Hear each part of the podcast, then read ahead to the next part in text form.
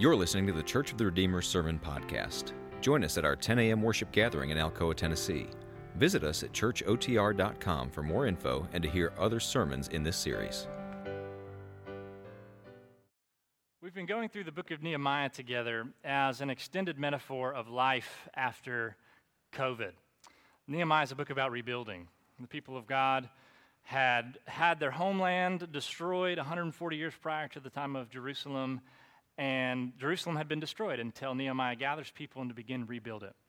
We're now in the second half of Nehemiah, where the walls of Jerusalem had finally been rebuilt, and now the people are beginning to be rebuilt, and their worship is beginning to be rebuilt. And we now come to Nehemiah chapter 9. We're not going to read the whole chapter. Uh, we are going to start reading with the first five verses of Nehemiah 9, verses 1 through 5. Now, on the 24th day of this month, the people of Israel were assembled with fasting and in sackcloth and with earth on their heads. And the Israelites separated themselves from all foreigners and stood and confessed their sins and the iniquities of their fathers. And they stood up in their place and read from the book of the law of the Lord their God for a quarter of the day. For another quarter of it, they made confession and worshiped the Lord their God. On the stairs of the Levites stood Jeshua, Bani, Kadmiel, Shebaniah, Bunni, Sherebiah, Bani, and Chenani. And they cried with a loud voice to the Lord their God. Then the Levites, Jeshua, Kadmiel, Bani, Hashabneiah, Sherebiah, Hodiah, Shebaniah, and Pethahiah, said, Stand up and bless the Lord your God from everlasting to everlasting. Blessed be your glorious name, which is exalted above all blessing and praise. This is the word of the Lord. Thanks be to God. No one likes to confess their failures. No one likes to confess their guilt. To admit to wrongdoing when they're caught out, it's not a favorite thing of anybody's. But you know that when a relationship is broken, the only way really forward is, at least for one or both parties, to admit failure, to confess their wrongdoing. It's the only way forward. How much more so when it's with God? The people of Jerusalem here are trying to restore a relationship with God, and they had known that they had been carried off into exile into Babylon and finally getting to return, but mostly God said it was their fault. They had sinned against Him, and they now are finally at this stage where they've rebuilt things and they're trying to take their relationship with God seriously again and their worship with God seriously again. And they now begin to admit, yeah, it was on us it's our fault. I want to look at confession this morning and how it begins to restore relationship by looking at how confession is communal, historic, and humble. Confession that restores the people of God's relationship with God is communal, historic, and humble. So, first, let's look at how confession is communal. Going back to last week, we had a guest preacher, uh, Mr. Andrew Kiesling from our mother church, Cedar Springs, and he preached on Nehemiah 8. And in Nehemiah 8, the people of God finally read the book of the law again, which we now come to know as the book of Deuteronomy in the Old Testament. And upon reading this document that they hadn't read in 140 years prior to that moment, they read it and went, Oh my gosh, we don't do any of this stuff and they wanted to confess their sin. They wanted to repent and begin their process of confession right then. But Nehemiah says, No, no, not yet. In 8, verse 13, he says, Not yet. No, no. We got to start with feasting first because the season of the time in the calendar it is is the Feast of Booths in the Old Testament calendar. And we need to understand that delight in the Lord and what he wants for us is where we need to start before we actually confess. So, feasting before fasting. But no matter what they do, they're supposed to do it together. We expect the fasting to come before the feasting, but it doesn't really matter. The fact is, they do it all together. They're all in this communally. And so, by verse 1 of this chapter, they begin finally the confession. We see that there's fasting and there's sackcloth, and they put earth on their heads. That's ashes to admit that we have fallen far short of the Lord's expectations for us and how He wants us to live, how He wants us to worship, and we're finally admitting it before God Himself. They're confessing communally. In verse 2, They confess their own sins and the iniquity of their fathers. And in verse 3, they read from Deuteronomy again, the book of the law again, as if one time wasn't enough. And verse 3 tells us they do it for a quarter of the day. That was three hours. And then they confess for a quarter of the day. That was three hours. Anybody excited to stay here for three hours and confess their sin? It was really exciting stuff, right? But that's what they do. Now, if you hadn't read Nehemiah 1 before you get to Nehemiah 9, what you wouldn't know is that by the time you get to Nehemiah 9, they're really just expanding on what Nehemiah did himself. At the very beginning, at the very beginning of the book, Nehemiah knows that Jerusalem needs to be rebuilt, and he knows that his people need to confess their sin, but he owns it first. Way back when we preached Nehemiah 1, I said, to really rebuild, it requires a leader who's going to own it, a leader who says, Yes, it is on me and is on my people, and I will take responsibility.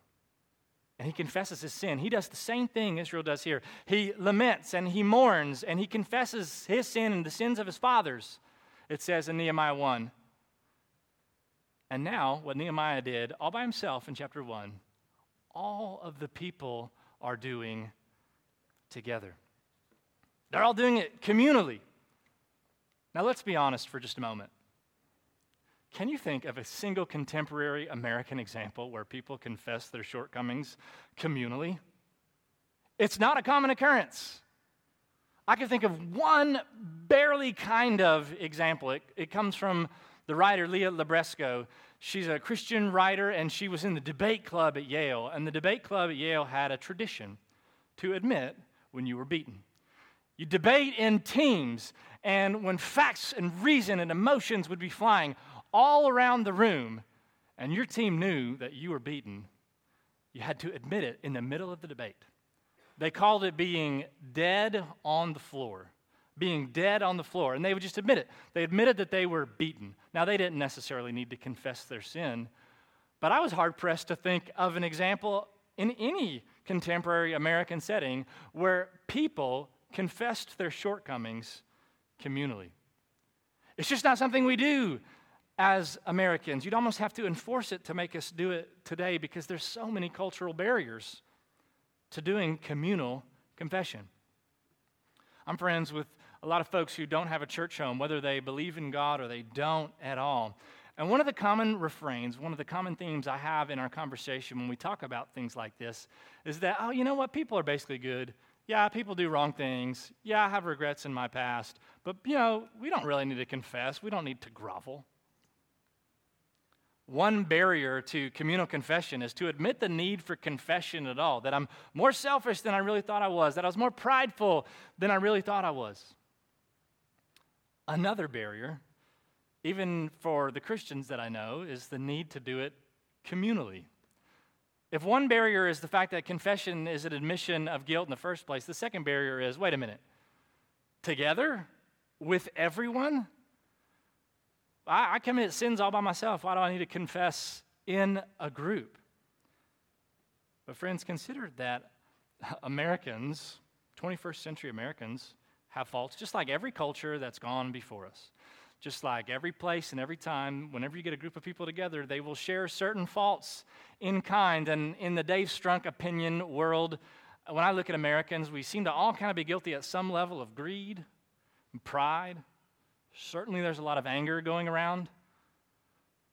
To paraphrase C.S. Lewis from Mere Christianity, basically, if you find yourself annoyed at something that's wrong in someone else, there's a pretty good chance that you have that same shortcoming yourself. That's why you're so annoyed. And so when I look around and I look at what I'm annoyed at in Americans, it's greed, it's pride, it's anger, and then I go, oh, hmm. We need to confess communally communal confession. What are we guilty of? And this is why communal practices of confession are so important to what we do here at Church of the Redeemer. We confess our sin every week with a confessional prayer. We say the same words together. However trite or rote that might feel, we need to develop the, ry- the rhythms, the habits of man. We have all fallen short of God. Nobody was perfect in the last seven days, none of us whether it was in thought, word, or deed. And we still make space for individual and silent reflection. There's no other place in your culture where in our culture where you can go and, and practice communal confession. We need that humiliation together. We need that unity together because it reminds us that we're really not above anyone. And it's up to us to admit it and to begin to admit that we need that restored relationship with God that He does all the work on. We also practice church seasons like Lent and Advent. These are traditionally penitential seasons. Lent, usually in early spring, late winter. And Advent, which is in December, leading up to the time of Christmas. These are historically penitential seasons where we admit our frailties, our shortcomings, our sin. Kind of like Nehemiah saying in chapter 8 no, no, no, we're feasting now. We're all going to all feast first, and then we're going to fast. There's something about the church calendar that kind of trains our communal practices and the whole range of human emotion and the whole range of human need and prayer before God. Lent and Advent just happen to be those confessional seasons. A relationship with God can never truly be sustained over a lifetime as an individual. Yes, it is important to have an individual relationship with God, but it can't be sustained that way. There's not a lot of good lone rangers in the Christian faith, and that sustenance for the walk happens a lot through communal confession. It's an act of humiliation and unity, and it does us a lot of good. So that's first. Com- confession is communal. Now let's also see how confession is historic. Confession is communal. We do it together here in Nehemiah 9. And now let's see how confession is historic. And I want to admit before I move on, this, this is probably the most controversial point. Confession is historic. We stopped our reading at verse 5 today, but if you had read on, and I hope you have your Bibles open still, or your tablets, or whatever, your phone, and you, if you read on through verses 6 through 31, which I'm going to summarize for you, what you would see is a summary of the Old Testament, a summary of the people of God and their relationship to God over that whole time. So, verses 6 through 8 talk about the remembrances of Genesis in times past. The key is this whole thing is framed in the form of a prayer. The people pray together and they just start praying their history. So they start with Genesis and Abraham in verses 6 through 8. And in verses 9 through 15, they pray through the Exodus salvation narrative and all that God did conquering Egypt, leading in the desert by fire at night and pillar of cloud during the day, and manna in the wilderness. And in verses 16 through 21, this is the first clue that things begin to go wrong in the confession. You can read all this back in Exodus and Numbers, but the people of God are going way backwards in time to say, Our people are sinful. We are sinful. We are confessing the sins of our fathers. At this point in time, that moment had happened over a thousand years prior to the time of Nehemiah. Think about that for a second. They're confessing sins that had happened over a thousand years ago. And it doesn't stop there. Moving on in verses 22 through 25, they recount Israel's history in the wilderness and the promised land conquests. In verses 26 through 29, they recount the period of Judges, which was Israel. Every generation, they called out and trusted God, and then they rebelled against Him. They called out and trusted God, then they rebelled against Him. They rebelled over and over and over again. And then in verses 30 and 31, the Israelites here skip over lots of eh, period of Israel's monarchical history and then move to the more recent past, which for them would have been 150 to 200 years prior. And they say, We and our fathers did not listen to the prophets. We did not heed the word of God. And we confess that too. You have multiple hundreds and thousands of years of history that they're condensing down into about 25, 26 verses here. And they're confessing their sin of their ancestors. They're confessing the sin of their ancestors. Now, two, th- two key themes emerge here. And the first is that somehow they view themselves as complicit. That God had made a covenant with people way back in the time of Deuteronomy and Moses and all of his people, and they somehow view themselves as the religious heirs, the forebears of what had gone before, and they view themselves as complicit in prior sin. It's what G.K. Chesterton, the Christian writer of about 100 years ago, he called the democracy of the dead. We, we get the good things from the past, and we get the bad things from the past. The, the past is going to speak, it's just whether we admit it or not. Now, the other theme of what they pray through, which I know I glossed over rather quickly, is that God was faithful to the people of Israel even still. God forgave them. God allowed them to return. Verse 17 says God was slow to anger and gracious and merciful. Verses 20 and 30 talk about how the Holy Spirit still led them, even though Israel was rebellious often. In verse 21, God miraculously sustains Israel through the desert with manna, even though they often rebelled against him in the desert. God was faithful, even despite the people of God over thousands of years running away from him. Now, let's look at an example of this in more recent times that may make us uncomfortable. And I'll admit, it's not an exact historic parallel at all. But if we were to do something like what the people of God in Nehemiah's time do, what would it look like for us? Certainly, one of the more glaring instances of sin in American history is the sin of slavery. And in 1969, a man named James Forman wrote a black manifesto to white churches, noting that many of those churches he was writing to had a historic complicity in slavery. Either the churches themselves were okay with slavery, or the pastor of a church owned slaves, or a church building was actually built by slaves. And James Forman said it's up to those white churches that were complicit to pay $500 million in restitution fees to black churches. Now, the United Presbyterian Church, now don't think you know where I'm going before the story's over. Just listen to the whole thing now, okay?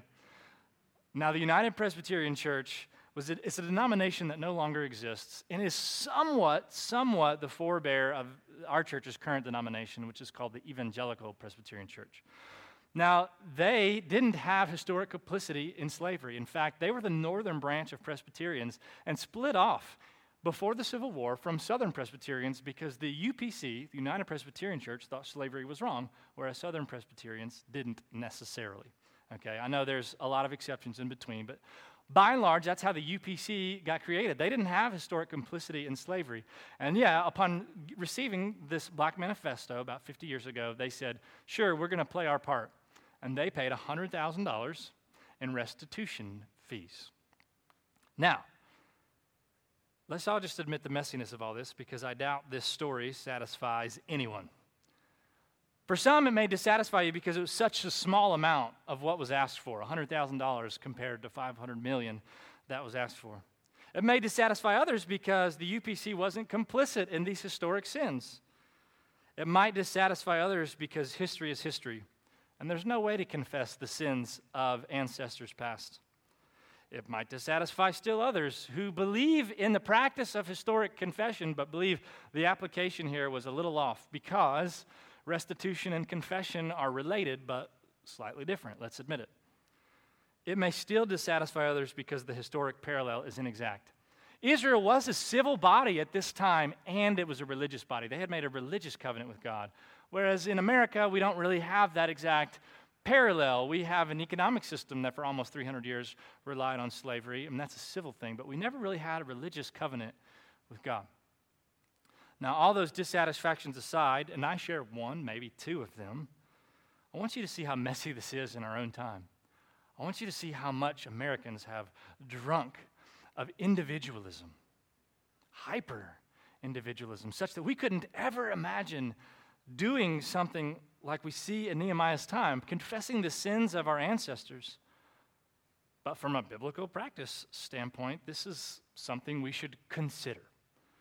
Now, I told that story about the UPC not to tell you what's the right answer, but to have us wrestle with it a little bit. What would it look like for us to do this? And I want to just give you kind of one simple takeaway, which is that in order to confess the sins of the past, we should know the past.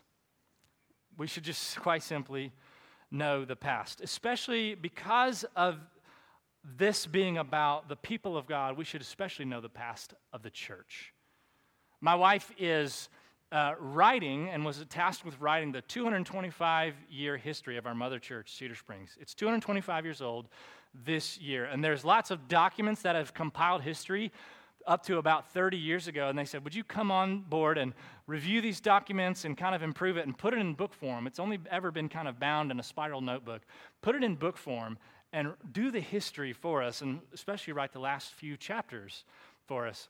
And when she was tasked with doing this, uh, the senior pastor, the new senior pastor of Cedar Springs, James, came to her and said, Hey, look, as you're reviewing the history, would you do me a favor? Would you see if there's any sins we need to publicly confess about. I've never heard a pastor say that, but that's exactly what we're talking about. Do we know the history of especially our religious forebears? Friends, do we even know our personal history? How many of us know the names of our great grandparents or our great great grandparents? You might know a few, especially if you're into ancestry.com or a few things like that, but most of us don't. And if we don't know our family's history, how could we know our church's history, our city's history, our country's history? The only and the simple point I'm making is we should know our history.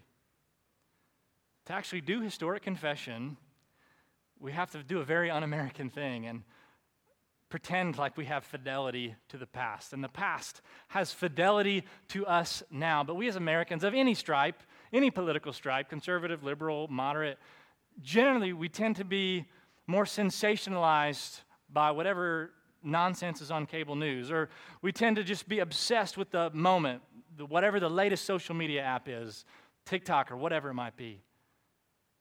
We're so beholden to the moment, we don't reckon with the past. My simple takeaway is that we reckon with the past, we got to know it. Now, hopefully, since no person is perfect and no historic era is perfect, this will lead to humility. This will lead to humility. And that's our last point this morning. Confession is humble. Beginning with verse 32 through the end of the chapter, the Jews move from confession to petition. They basically say, We know we have messed up. We know our ancestors have bit the dust. So, God, be gracious to us. We don't deserve it, but would you be gracious to us? In verse 32, they begin and they say, Let not all our hardship seem little to you. Because of their generational sin, they now have no king. They don't, aren't really in control of their land at all. They're subject to a foreign power, and they know it, and they know it's their fault. In verse 33, they say, You have been righteous in all that has come upon us. Uh, it's our fault. We know it. In verses 34 and 35, they even admit that their highest and mightiest, the most prestigious of their heritage, kings and priests and nobles, even they didn't listen to God at all. They didn't keep your law or pay attention to your commandments or warnings. In verse 36, they say twice, We're slaves now. What they mean is that we're not really in control anymore. We don't have a, a king. God promised way back in Chronicles and the book of 2 Samuel for a king to sit on King David's throne forever, and they don't have a king. And they're saying, We don't deserve this, God. We don't deserve it. But would you restore us? This is a humble request.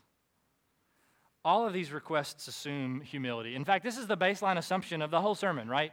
To actually confess your sin, to admit your guilt, you have to be humble. You have to know that you've done wrong and you have to admit it out loud, whether to God or to someone else. In English, of course, the, the root of humility being humble is the same as humiliation. And that is kind of the mental frame I want for you. A lot of times in, in our day and time, in 21st century America, when someone says they feel humbled, it's actually after an honor or an award or a large yes has been bestowed. Somebody gets an award, oh, I feel so humbled. No, no, no, that's not right. No, no, no. You, you, you feel proud and that you're, you don't really deserve it. That's an okay feeling. But to feel humbled is to feel humiliated. To feel like, I don't deserve this. And I definitely do not look good in front of other people.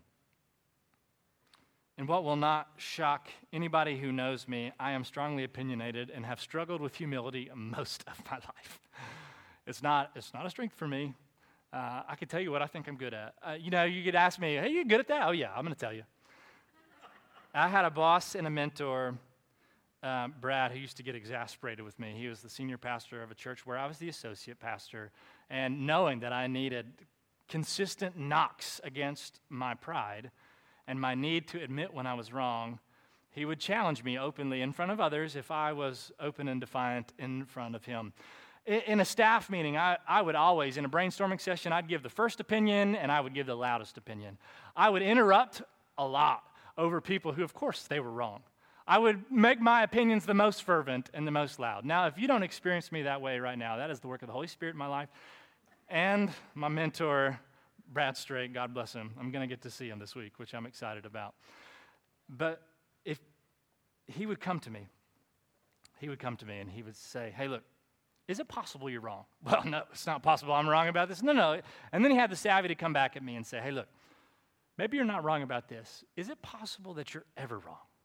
And I'd have to admit, at least like on an intellectual plane, yeah, of course, you know, I'm human, I could be wrong. But he would do that over and over and over again, consistently. And eventually I had to admit, more and more and more, as things would play out, or I had an opinion that I wasn't always right. And the more I did it, I would have to confess my sin publicly, especially to other people in meetings where I had blown a gasket. And I would just have to admit, yeah, I'm sorry, I was wrong about that. And the more I did it, the easier it got. But it's humiliating. Confession is humble in the same way that it is humiliating when someone is challenging you openly because you need to be. Humbling in the right way. Friends, the only way we can restore a relationship that is broken is to admit on some level that we have done wrong, and that is humiliating. To restore a relationship with God requires, on some level, what Christians call repentance. And even if it's just you in a room by yourself with God, it still can be humiliating in a good way. To even have the courage to look at the past and confess sins that you didn't necessarily commit. It was your ancestors. That requires a little bit of humiliation, doesn't it? How do we walk into such humiliation? Willingly and more over time. There's a hint in our text. In verse 36, they say twice, We're slaves, we're slaves. And what's implied here is we won't be slaves anymore when the Davidic monarchy is restored. When the king who's supposed to be king over Israel is king over us, and we are no longer subjected to enemy powers. And that king comes on the scene in the first century. And he's always talking about himself as king, and he's always talking about a kingdom and the values of what it's like to be in that kingdom. And instead of Jesus subjugating his enemies and having dominance over them, he answers the prayer of the people to be freed from slavery in a way we don't expect. The king himself is humiliated on a cross. If you see that Jesus was humiliated for your sin, for your rebellion, for your hard heartedness, for your inability to admit when you're wrong, you will have more power to admit your humiliating your humiliation for yourself. If you have a hard time confessing, admitting your guilt, if you have a hard time apologizing to a loved one, chances are you probably haven't internalized Jesus' humiliation for you as much as you think you have. And when you have been humiliated, because of Christ's humiliation, you can know His forgiveness. His forgiveness is real. We don't stay and wallow and grovel forever we can walk into freedom. Because when we confess the, the sins of ancestors past, we know we have a covenant with God that His cross stands as a perpetual reminder you have been forgiven, and now you have the power to admit that you're wrong even more than you used to. You'll have a humility greater than you used to because you can know the forgiveness of the King who is humiliated for you. Let's pray. Our Father, we are a sinful people. We don't even know how much our thoughts even lead us astray into being selfish or to not loving you with our whole heart or whatever it might be in a given day. And we pray you to expose those corners of our minds and hearts that we might be a people who are unafraid to confess, unafraid to apologize to loved ones, and unafraid to do it together. And we give you thanks in Jesus' name. Amen.